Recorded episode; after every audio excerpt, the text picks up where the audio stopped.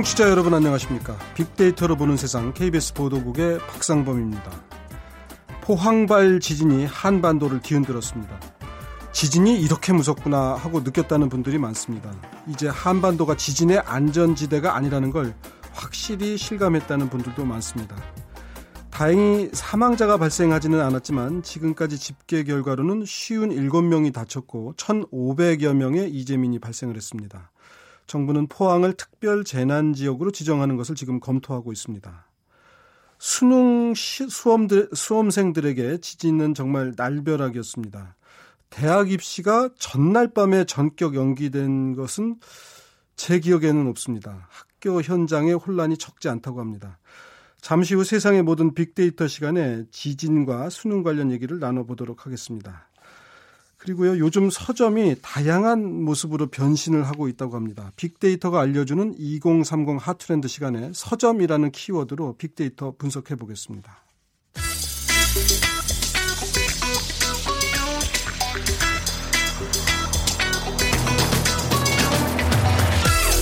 오늘 여러분이 궁금한 모든 이슈를 알아보는 세상의 모든 빅데이터.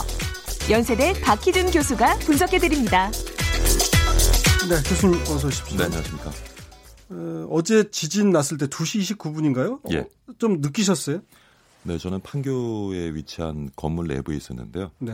어, 의자에 앉아 있었는데 그래도 꽤 예. 흔들림을 느꼈던 것 같습니다. 바로 지진이구나 하고 느끼셨나요? 예, 저는 느꼈습니다. 어. 예, 저는 사실 지난 2011년 동일본 대지진 때 예. 제가 그 센다이 지진이 발생한 적 현장에서 바로 옆인데요. 예. 바로 지진을 경험했었거든요. 어. 그래서 제가 그때는 뭐 그 현재 마련된 그 대피소에서 제가 3박 4일을 지내다 온 적도 어. 있고요. 계속 그때는 뭐 6, 7 정도 강도의 여진이 이어졌기 때문에 네. 예. 어떻게 보면 이제 지진에 익숙해지신 면도 있는데 그러면은 이게 지진이 났을 때 아, 대피해야 되겠다. 어떻게 해야 되지? 이런 행동 계획이 머릿속에 떠오르시던가요? 사실 저기 저도 동일본 대 지진을 현장에서 겪기 전에는 관심이 없었거든요. 근데 네. 그 관심을 이제 갖기 시작했는데 일단은 그 외부로 대피를 하는 것이 좋고요. 아, 바깥으로 해서 예, 나가셨나요? 바깥으로 나가야죠. 아, 그 다음에 밖으로 나갈 그런 상황이 되지 않을 경우에는 되도록이면 이렇게 탁자같이 예. 무엇인가 흔들림에 의해서 어, 상부에서 무엇이 그 떨어질 물건이 때 떨어질 때 예. 머리에 맞으면 안 되니까. 맞습니다. 예, 그게 이제 중요하군요. 예. 저는 사실 이제 그 방송 끝나고 좀 이제 쉴 시간인데 아침 방송하니까 예, 예, 예. 힘든 시간이시죠. 침대에 누워 있다가 예. 그냥 갑자기 좌우로 흔들리는 거예요. 음. 깜짝 놀라서 뛰어나왔더니 제 집사람이 지진 났다 그러더라고요. 그래서 어, 예. 이거 어떻게 알았어? 그랬더니 경보가 왔대요. 그러니까 이번에는 경보가 참 빨리 왔더라고요. 참 빨리 왔습니다. 예, 지진 예, 나자마자. 근데 어 진짜 이게 내려가야 된다고 생각하는데 집이 제가 20층에 살거든요. 예. 어 그러니까 어떻게 해야 될지 당황스러워서 계단으로 가야 된다는 얘기는 생각은 드는데 막상 해- 어떻게 움직여야 될지 당황되더라고요, 뭐 사실. 중요한 것들을 챙겨서 예. 엘리베이터는 사용하시면 안 되고 계단으로 예. 이제 이동을 하셔야죠. 예. 예. 제가 조금 전에도 이제 뉴스 특보를 전하다가 왔는데 그 뉴스 특보 조금 전인가요? 9시 2분쯤에 그 지진이 또 났어요. 여진이 발생했죠. 2점 예. 3.6인가? 그러니까 여진치고는 작은 여진은 아니에요. 그러니까 예. 그 지진이 지금 계속 한 40여 차례 계속되고 있다는데 앞으로도 이 지진이 계속될 것 같다고 그러죠? 예, 요번에 이제 리터 규모 5.8의 경주 지진이 일어난 지 지금 1년 2개월 만이거든요. 네. 그래서 요번에도 규모 5.4의 지진이 발생했는데 사실 전문가들은 지진 도미노 현상이 아니냐 하는 네. 쪽에 좀 무게 중심 축을 두고 있는 것 같고요. 근데 지난 1년간 경주에서 지진이 발생한 다음에 여진이 좀 줄었어요. 그래서 일부 학자들은 에, 지질 구조가 좀 안정화 단계에 접어든 것이 아니냐 하는 관측도 했습니다만은 예. 요번에 이제 여전히 진행형이라는 쪽에 이제 무게가 실리는 것 같고요. 어제 전국에서 그런 흔들림을 느낄 수 있었던 것은 지난번에 발생했던 지진은 에, 지하 15km였습니다. 근데 네. 이번에는 9, 9km였죠. 그래서 얕은 곳에서 예. 어, 에너지가 사방으로 잘 전달이 됐기 때문에 아마 수도권에서도 흔들림을 느끼지 않았나 생각을 해봅니다. 이게 이제 도미노다 연석 손상이다 하신 거는 이제 지난해 있었던 경주 지진하고 이제 비슷한 지역 지역이고 예. 이게 무슨 양산 단층이라고 예. 같은 단층에서 벌어진 일이다 이렇게도 보는 것 같더라고요. 그래서 어, 지금 보면은 이제 일본 큐슈 지진 규모 네. 7.0이었는데 그 지진이 경주 지진을 불렀고 예. 또 1년 2개월 전에 경주 지진이 이번에 포항 지진을 불렀다라는 그런 설에 좀 무게가 실리는 것 같고요. 예. 좀 전에 말씀하신 그 지역 양산 단층 같은 경우에는 과거 17세기 조선 시대에도 규모 6.5 이상의 어. 에, 뭐 추정이죠. 그때 예. 이제 피해를 글로 남긴 것을 추정해 봤을 때 규모 6.5 이상의 지진이 발생했던 것으로 지금 예측이 되고 있는데 조금 뭐 우리 대한민국은 좀 지진으로부터 안전하다고 늘 생각을 했었지만 네. 그 양산단층 주변 지역은 여전히 조금 우리가 음. 주의를 기울여야 되지 않을까 생각해 봅니다. 그 이제 지진학자분들한테 저도 이제 여쭤보면은 이게 이제 땅속 상황을 정확히 알 수가 없어서 예. 그러니까 단층이라고 우리가 하는 게 이제 단이 끊어졌다는 거잖아요. 그렇죠. 땅 속에 지각이 끊어져서 이게 이제 떨어진 지각이 서로 마- 맞닥뜨리다 보면 아무래도 이제 에너지가 생기고 예. 그게 이제 지진으로 나타날 수 있는데 문제는 어디가 어떻게 됐는지를 모르는 그러니까 땅속 상황을 지금 모르는 그렇죠. 상황에서 뭐 우리가 수 대비해야 되니까 아직도 없기 때문에 그게 지금 참 걱정이에요. 그러니까 아까 그 17세기에 그 지역에서 지진이 있었다고 하셨는데 그러면 400년, 300년 이렇게 그렇죠. 예, 없었다는 것은 역으로 그동안 그러니까 에너지가 응축돼서 발생할 한번 나올 때가 됐다. 우리가 예. 그렇게 볼 수도 있는 거 아니겠어요? 어쨌든 우리가 좀 피해를 줄이기 위해서 예. 뭐 우리가 언제 지진이 정확히 발생할지 예측은 할 수 없겠지만 그렇죠. 지진이 발생을 할 때 피해를 줄이기 위한 이제 노력을 해야 되는데 예. 요번에 사실 그 포항 지역에 이제 건축물들이 좀 문제가 됐었어요. 예. 왜냐하면 우리나라가 이제 1997년부터 네. 2002년까지 주택의 주차 기준을 대폭 강화합니다. 그래서 예. 주차 시설을 마련하려다 보니까 필로티 구조라고 아마 여러분 1층 비워놓는 거 그렇죠. 주차장처럼. 예. 그게 굉장히 지금 지진에 취약한 겁니다. 그래서 아, 요번에도 보면 경부 포항 지역에 에, 많은 원룸들이 지금 아주 초토화가 됐는데 네. 그 대부분의 원룸들이 지금 필로티식 에, 건축물이거든요. 그래서 네. 지금 말씀하신 것처럼 기둥만 있고 예. 벽이 없는 상황에서 1층을 비워두고 주차 공간들을 쓰면서 그 위에 건물을 올리기 때문에 네. 그것이 뭐 이제 2000 우리가 15년에는 법이 개정되면서 3층 이상 또는 500제곱미터 이상의 모든 건축물에 이제 내진 설계를 의무화했습니다. 그래서 어 일부 그런 필로티식 건물들도 어 최근에 지어진 것들은 내진 설계가 되어 있어요. 음. 근데 내진 설계가 되어 있음에도 불구하고 그 구조 자체가 네. 아주 취약하다는 거죠.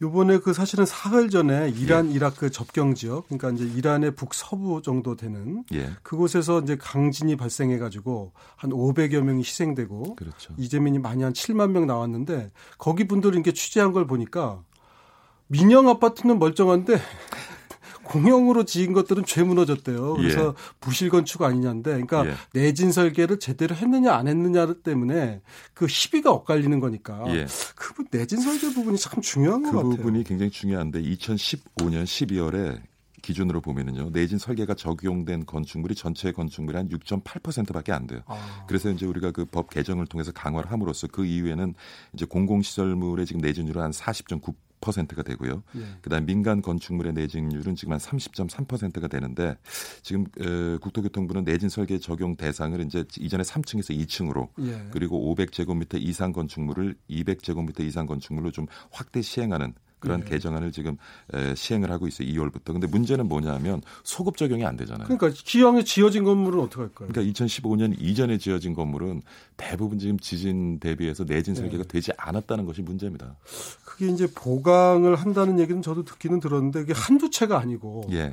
그러니까 이게 뭐 2015년 이후에 새로 진 건물이 몇 개나 되겠어요. 참 그래서 정부 같은 경우도 이제 건폐율, 용적률 같은 데 좀 인센티브를 주면서 건축물의 내진을 보강하는 쪽으로 좀 방향을 유도하고 있는데 그것이 얼마나 건축주들 그 건물주들의 충분한 인센티브가 되어서 네. 그 이전에 지어진 건물의 내진 설계를 보강을 할지는 좀 두고 봐야 될것 같습니다. 쉽지 않은 일이죠. 일차적으로 나타난 내진 설계고 또 이제 이런 위급 상황이 됐을 때 우리가 이제 간혹 훈련도 좀 하지만 예. 이건 아주 몸에 배도록 돼야겠더라고요. 예. 저도 이제 상황을 겪고 보니까 머릿속에 한두 가지 생각은 떠오르는데 야 지금 우리 가족들을 데리고 어떻게 행동할 것인가 일단 조금 더 지켜봐야 되는지 그러니까 저는요. 이게 그 판단이 잘 안 서더라고요. 지난번에 그 동일본 대진을 현장에서 경험하기도 했지만 지난해였죠. 그 제가 상해 출장을 갔다 공에서 폭발 사고가 한 번 있었어요. 예. 참 제가 안 겪을 일을 많이 겪는데 예. 그때 폭발 사고가 일어날 때도 저는 뭘 살폈냐면 일단은 많은 사람들은 조금 당황을 했지만 저는 공항 구조물을 살폈어요. 아, 그러니까 일단은 그 건물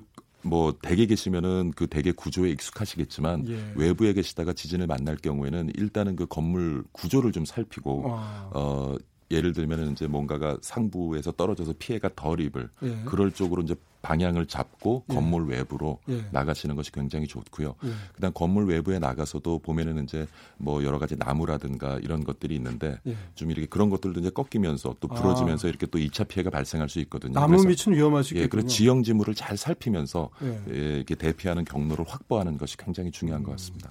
이번에 사실은 이제 수도권에 계신 분들도 많이 놀랐을 거예요. 그 전에는 이제 지진이었나 아닌가 이렇게 긴가민가 하는데 예. 특히 이게 지진이 예, 실내에 있던 분들, 그 다음에 이제 서 있는 분보다 앉아 있거나 누워 있는 그렇죠. 분들이 많이 이제 이 지진을 고층에 계신 예, 분들. 예. 감지했는데 정말 아 지진에 대비해야겠구나 하는 생각을 이번에 많이들 하셨을 거거든요. 예.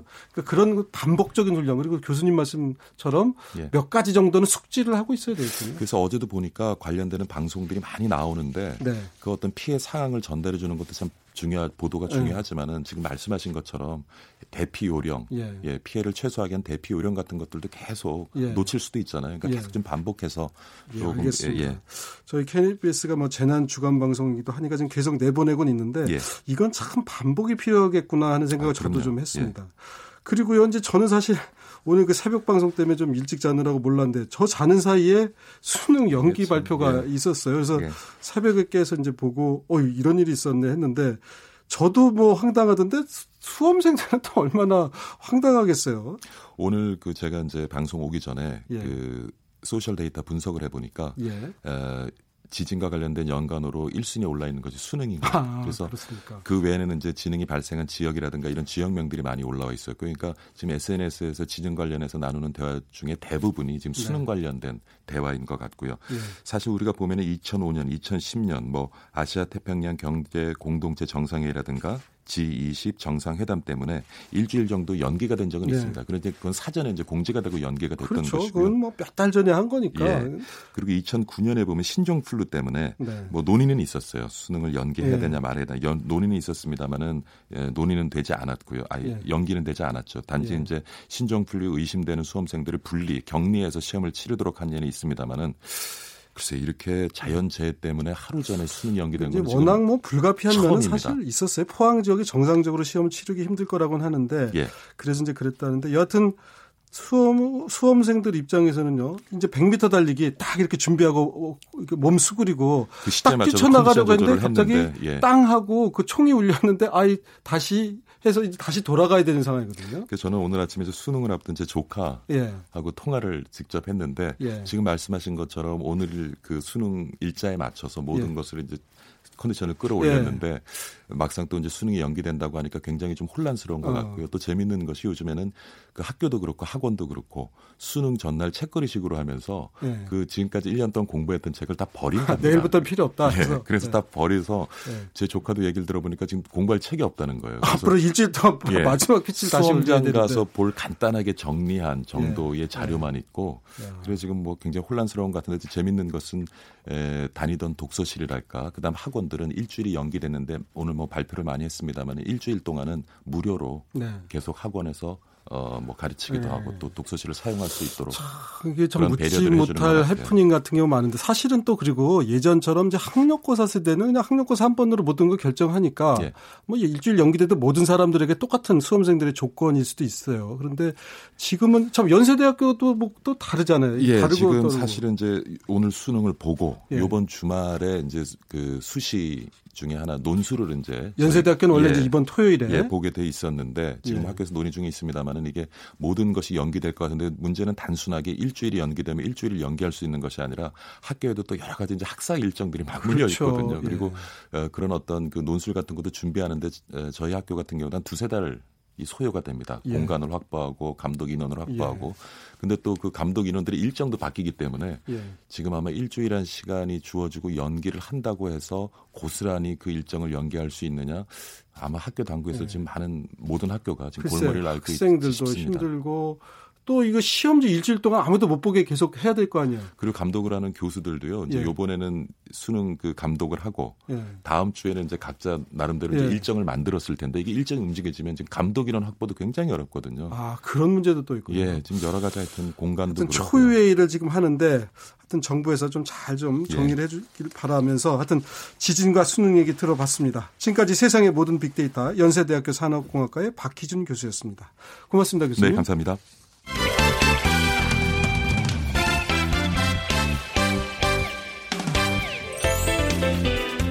데이터가 알려주는 2030 핫 트렌드. 빅커뮤니케이션 전민기 팀장이 분석해드립니다. 네, 전민기 팀장 어서 오십시오. 반갑습니다.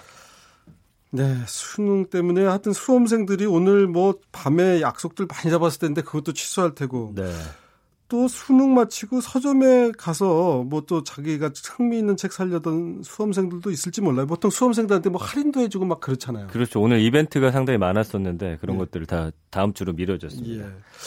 우리 저 같은 경우도 이제 그 큰 브랜드의 서점에 이제 자주 가는 편인데 동네에 있어서 큰 서점 아주 큰 서점 말고는 정말 이를테면 이제 골목길에 있던 서점들은 다 없어. 그러니까 참고서 파는 데들은 있더라고요. 그거 말고는 이제 뭐 네. 거의 없어졌는데 그래서 이제 오프라인의 위기다, 오프라인 서점의 위기다라고 하는데 변신을 시도하고 있다고요. 네, 그러니까 이 어떤 통계 자료만 보더라도 사람들이 오프라인 서점을 많이 찾지 않는다라는 걸 알 수가 있는데 주요 온라인 서점 매출액이 작년에 어 보면은 이제 어, 온라인 서점 같은 경우는 14.6% 증가를 했는데 네. 오프라인 온오프라인을 합했을 때는 0.5% 증가하는데 그쳤다라는 거죠. 그렇다면 이건 무엇을 의미하냐? 오프라인 서점은 마이너스라는. 거죠. 예. 예. 그러다 보니까 살기 위해서 변화를 시도할 수밖에 없는데 세계적인 트렌드가 그 서점 자체에 여러 가지 문화를 복합 문화 센터로 만드는 음. 게 지금 추세예요. 아니면 아예 어떤 컨셉을 정확히 만든 그런 네. 서점들이 지금 유행을 네. 하고 있고요. 뭐 큐레이션 서비스를 한다든지 또 최근에는 이제 책맥이라고 해가지고 책 음. 보면서 맥주를 마시는 아, 그런 공간들도 예 네. 많이 드러나고 있고요. 뭐 독서 살롱이라든지 그다음에 한 달에 한 권의 책을 선정해서 판매하는 한책 서점 한달 네. 동안은 한 가지 책만 파는 거고요. 어... 독립 서점이라고 해가지고 여러 가지 다양한 컨셉으로 변화하면서 네. 이제는 본인들의 어떤 살아 나가야 할 길들을 좀 도모하는 그런 모습입니다. 음. 요즘은 저도 사실 서점 가서요. 이제 많이 앉아서 책을 보는데 서점이 도서관 같더라고요. 책도 네, 많고 그렇죠. 뭐 대출 절차도 필요 없고 그냥 쑥 빼서 보면 되니까. 근데 그 정도가 아니고 술도 마신다. 하긴 뭐 한두 잔 정도까지는 보면 마시면서 책을 봐도 재밌을 것 같네요. 네, 그 이대 뒷골목에 가면 작은 서점이 있는데 이름부터도 뭐 땡땡땡 책 한 잔, 책 한 잔이라는 아, 표현을 썼어요. 책한 권이 아니고 책 한 잔이다. 예, 그래서 이제 책도 읽으면서 술 한 잔 하는 곳이고요. 예. 홍대 인근 인근의 북카페도 이제 책도 팔고 술도 파는 곳들도 있고 네. 그리고 서점 한복판에서 뭐 성악 공연이라든지 아. 어떤 전시회를 하는 곳도 있습니다. 그래서 네. 노래도 듣고 책도 읽으면서 제각기 본인들이 좋아하는 문화를 함께 향유할 수 있는 공간으로 바뀌어 있는 것들이고요.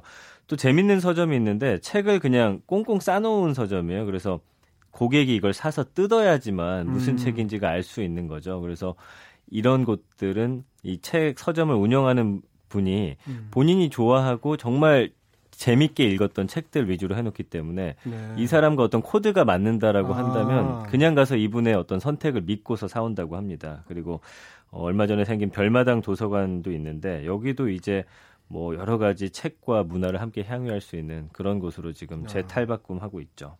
그러니까 서점이 문화 공간 으로 이제 완전 이제 바뀌고 있는 거네요. 물론 그렇죠. 이제 음, 전체가 다 그렇지는 않겠지만, 근데 조금 전에 독립 서점이라고 하셨는데 제가 아직도 독립 서점이 잘 무슨 말인지 모르겠어서 그 골목에 있는 조그만 서점을 의미하는 건가, 아니면 전문 서적을 말씀하시는 건가요? 그러니까 독립 서점이라는 게 규모는 좀 작으면서 네. 여기 있는 책들이 뭐 베스트셀러라든지 이런 네. 위주가 아니라 네. 어떤 전공을 한 가지 테마를 확실히 정한 서점이라든지 아니면 그 책 서점을 운영하는 분이 본인의 취향에 맞게 이제 음. 책들을 이제 진열해 놓는 곳들 그 그런 것도 이제 독립서점이라고 제가 전에 영화 그 노팅힐이라는 영화 보니까 네. 런던에는 네.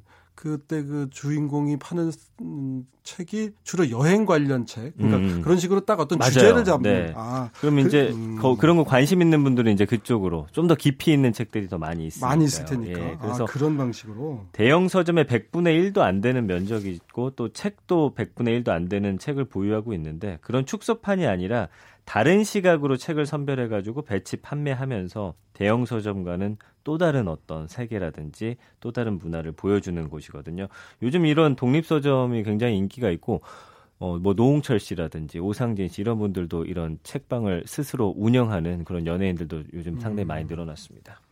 저 고등학교 때, 대학교 때는 이제 그 DJ가 있는 음악 감상실 다방, 아, 네. 뭐 음악 다방이죠. 음악 다방이 많았어요. 그러니까 그 DJ의 취향대로 음악을 틀어주기도 하고 이제 어, 저 신청곡도 신청곡을 맞죠. 받기도 하는데 네. 그러면 이게 교감이 있거든요. DJ하고의 교감. 맞아요. 네. 서점도 이제 그런 방식을 저 시도하는 게 아닌가 하는 생각도 좀 드네요. 아, 정확하세요. 그래서 이 운영하는 분과 어떤 그런 교감이 통한 분들은 예. 그곳에 계속 드나들면서 되는 거죠. 뭐. 책을 통해서 또 이분과 마음과 예. 마음을 또 이렇게 연결해 주는 그런 뭔가 통로로 생각하는 분들도 많이 있었고요. 예. 말씀해 주신 대로 또 이 거기 많이 다니는 분이 오히려 주인에게 이런 책도 있으니까 한번 네. 보시라고 하면서 추천하기도 아, 한다고 합니다. 실제로요. 손님이? 예, 네. 예.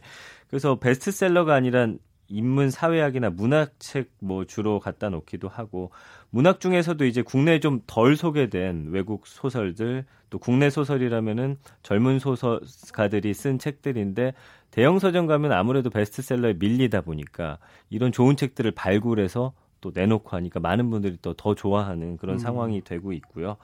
뭐 예를 들면은 이제 뭐 사람 장소 환대라는 책이 있었는데 2015년에 올해의 책으로 꼽힐 만큼 좋은 평가를 받았는데 베스트셀러라는 기준에서 본다면 좀 독자들에게 외면받은 음. 책이거든요. 베스트셀러는 경우에 따라서 막좀 만드는 경향도 있는 것 맞아요. 같아요. 네, 그렇기 네. 때문에 뭔가 좋은 책이지만 사람들의 관심에서 멀어져 있는 책들을 끌어온다라는 점에서는 정말 긍정적인 음, 그런 긍정적이네요. 일이 아닌가 싶습니다. 음. 근데 사실 이제 이렇게 오프라인 서점들의 몰락의 서곡은 그 아마존. 지금은 네. 이제 아마존이 뭐 5만 가지를 팔면서 아마존 오너가 참 어, 세계 제1의 부자까지 됐습니다마는 온라인 서점의 대표적인 아마존이 오프라인 서점을 내놓았다고 그랬죠? 네, 말씀해 주신 대로 오프라인 서점들이 망한 이유 중에 큰 예. 이유가 바로 이 아마존이었는데 예. 이 온라인 서점만 해도 사실은 굉장히 장사가 잘 됐는데도 불구하고 뉴욕 한복판에다가 예. 오프라인 서점을 떡하니 열은 거예요. 예. 그래서 사람들이 왜 그럴까라는 이야기도 했고 골목 상권을 이제는 다 먹어 들어가는구나라는 비판도 네. 했는데 그럼에도 불구하고 어 본인들만의 아주 확실한 컨셉을 갖고 책방을 냈더니 지금 굉장히 큰 성황리에 이 인기를 끌고 있거든요. 빅데이터도 여기다 들여다 놨고요. 그다음에 쇼루밍이라고 해가지고 사실은 서점에서 이런 손님들 굉장히 싫어하는데 음. 와가지고 책 다 읽고서 그냥 가는 분들 계시잖아요. 제가 그런 편인데. 그런 책이 사실 구겨지기도 하고. 예. 근데 오히려 이 사람들을 위한 공간을 만들어서 책 다 읽고 가셔라 예. 이렇게 만들어 놓기도 하고요. 그런 어떤 역발상을 통해서 지금 그러니까 굉- 제, 네. 며칠 이제 책을 공짜로 읽다 보면 좀 미안한 생각이 슬며시 들어서 네, 가끔 하나 한두 권씩 일주일에 그렇죠. 사게 되거든요. 그래서 오히려 그런 사람들 내쫓는 게 아니라 오히려 예. 더 안고 포용하면서 그 음. 사람들이 또 다른 책을 살 수 있게끔 유도하고 있고요. 그다음에 계산원도 없고 가격표도 없습니다. 어, 어떤 가격표가 없어요? 예, 기술력으로. 그러니까 현금 받지 않고 오직 신용카드만 받는데 예. 이 가격표가 없는 것들은 그 스마트폰을 통해서 이 책의 바코드를 찍으면 거기에 이제 가격도 나오고 어. 이렇게 계산할 수 있게끔 또 책이 너무 많아서 무거우면 배송까지 해주는 음. 네, 이런 서비스까지 하면서 굉장히 인기를 끌고 있죠. 돈이 있으니까 다 이런 게 가능할 텐데, 그러니까 네. 엄청난 자본이 뒷받침을 해주니까 조금 전 말씀 중에 빅데이터를 적극 활용한다고 하셨는데 어떤 것들이 있나요? 그러니까 지금 미국에서 팔리는 책 두 권 중 한 권은 아마존에서 팔리고 있다라고 해요. 압도적인 판매량을 갖고 있는데 그동안 쌓여온 데이터가 대단하거든요. 네. 그만큼 많은 분들에게 팔았기 때문에 그래서 20년간 모아온 데이터를 활용해서 아마존 차트라는 걸 새로 만들었어요. 네, 빌보드 차트가 아니고 아마존 예, 차트. 그래서 베스트셀러 사실 우리도 베스트셀러 베스트셀러 하지만 이걸 좀 믿는 분들 많지 않거든요. 요즘에는 네. 아까 말씀해 주신 예. 대로 뭐 만들었다라는 예. 이야기도 나오고 있다 보니까 이거를 일주일에 한 번씩 업데이트하면서 단순히 종이책하고 전자책 판매량을 합산한 게 아니라요. 이제 뭐 전자책 단말기라든지 고객들의 책 이용 행태 그다음에 이 사람들이 전자책을 통해서 이 책을 며칠 동안 읽었는지 어 그다음에 끝까지 읽었는지 이런 것들까지 다 합산을 해가지고 중간에 왜 보다가 재미없는 책들 그냥 덮는 경우도 있는데 이런 건 배제하고 정말 사람들이 봤을 때 아 이 책의 인기 요인이 뭔가 있구나라는 것들을 확실하게 좀 보여주는 편이고요. 그래서 뉴욕에서 뭐 잘 팔리는 소설이라든지 그 다음에 굉장히 데이터를 세분화해가지고 20대 여성인데 뭐 강남구 어느 동에 사는 분들이 많이 읽은 책이다라든지 이런 것도 재밌게 코너를 만들어가지고 사람들에게 또 판매를 한다고 합니다. 저도 이제 여기 우리 여의도에 있는 국회 도서관에 가끔 가는데요. 근데 네. 국회 도서관이 뭐 제일 큰 도서관이죠. 저기 서초동 중앙도서관과 함께. 그렇죠. 많은 분들이 책을 빌려가는데 이런 데이터도 좀 공개됐으면 어떨까 싶어요. 그러니까 맞아요. 누군가가 번거로움을 무릅쓰고 여의도까지 와서 책을 빌려갈 정도의 책이면 그냥 한 번 읽고 말 책은 아니거든요. 맞아요. 그런 책은 어떤 책인지, 어떤 연령대 분들이 빌려가는지. 이런 것들이 국회 도서관, 중앙 도서관에서 데이터가 좀 나오면 서점에서도 좀 참고가 되고 말이죠. 그렇죠. 그다음에 또 절판된 책들 있잖아요. 뭐 좀 읽어보려고 그러면 그 국회 도서관 가는 이유가 절판된 책들이 거기 있거든요. 저도 사려고 보면은 없는 경우가 뭐 상당히 많습니다. 또 예. 뭐 이것도 무슨 저 노래처럼 최신곡만 틀어주는 예. 것처럼 책들이 많으니까 뭐 책을 살 수가 없어가지고 이제 가는데 그런 정보들이 있으면 서점도 대비해서 아 이런 건 절판된 책 중에서 좀 빌리는 사람들이 있구나. 정확하십니다. 이러면 좀 좋을 것 같은데. 그러니까 말, 그러는지 모르겠어요. 말씀해 주신 대로 그 데이터 금방 쌓이거든요. 본인들 홈페이지 얼마나 들어왔는지 알고 뭘 검색했는지 알기 때문에 절판된 책 중에서 많은 사람들이 검색했다 치면 진짜 음. 말씀해 주신 대로 다시 한번 재발매하는 것도 좋은 방법인데 이제 서점들이 이제 이런 다양한 데이터를 바탕으로 해서 본인들이 취할 수 있는 것들을 취한다면 또 고객들하고 네. 더 많은 그런 합의점을 찾을 수 있을 것 같습니다. 알겠습니다. 지금 이제 아마존 얘기까지 들었는데 또 뭐 유럽이라든가 다른 나라는 어떤 좀 서점들이 있을까요? 그러니까 프랑스 같은 경우는요. 이제 고전하고 현대 문화의 발상지이기도 하고 파리 소르본 대학 거리 이제 지제프 지베르 조제프라는 서점이 네. 있는데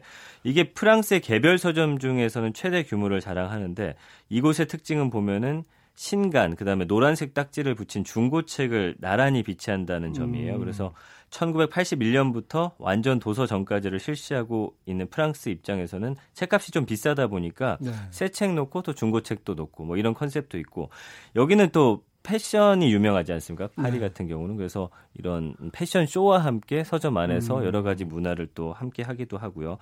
그다음에 책의 진열을 따라 가지고 뭐 핸드백, 구두, 그다음에 어떤 컬렉션 상품을 같이 팔기도 하고요. 네. 그래서 여러 가지가 지금 합쳐지는 어 그런 모습을 지금 전 세계적으로 보이고 있고 일본 같은 경우도 복합 문화센터로 지금 많이 활용이 되고 있는 상황입니다. 그렇군요. 네. 아까 제가 영화 노팅힐 얘기도 했습니다만 영국에서는 또 특이한 경우가 있다고요? 이제 블랙웰 서점이라고 독립 서점인데 원하는 책을 10분 안에 찍어줘요. 그래서 음, 에스프레소 아, 북머신을 예. 도입해가지고 예. 본인이 원하는 전자책을 인터넷으로 다운 받으면은 거기서 가격 받고서 바로 책으로 만들어주는 뭐 여러 가지 아이디어 상품이라고 해야 될까요? 이런 것들도 음. 아마 독립서점 입장에서는 좀 음, 이런 아이디어를 좀 갖다 네. 쓰신다면 또 많은 분들에게 사랑받지 않을까 싶습니다. 알겠습니다. 하여튼 필요가 발명의 어머니라 그러는데 어려우니까 어떻게든지 이걸 이제 극복하기 위해서 이런저런 아이디어들이 나오는군요. 오늘 말씀 잘 들었습니다. 고맙습니다. 네. 자, 빅데이터가 알려주는 2030 핫트렌드 전민기 팀장과 함께 했고요. 자, 이제 빅데이터로 보는 세상 마칠 순서가 됐는데요. 오늘은 이선희의 추억의 책장을 넘기며 책 얘기를 하던 끝이라 예, 이 노래 들으면서 마치도록 하겠습니다. 저는 내일 아침 11시 10분에 다시 찾아뵙겠습니다. 고맙습니다.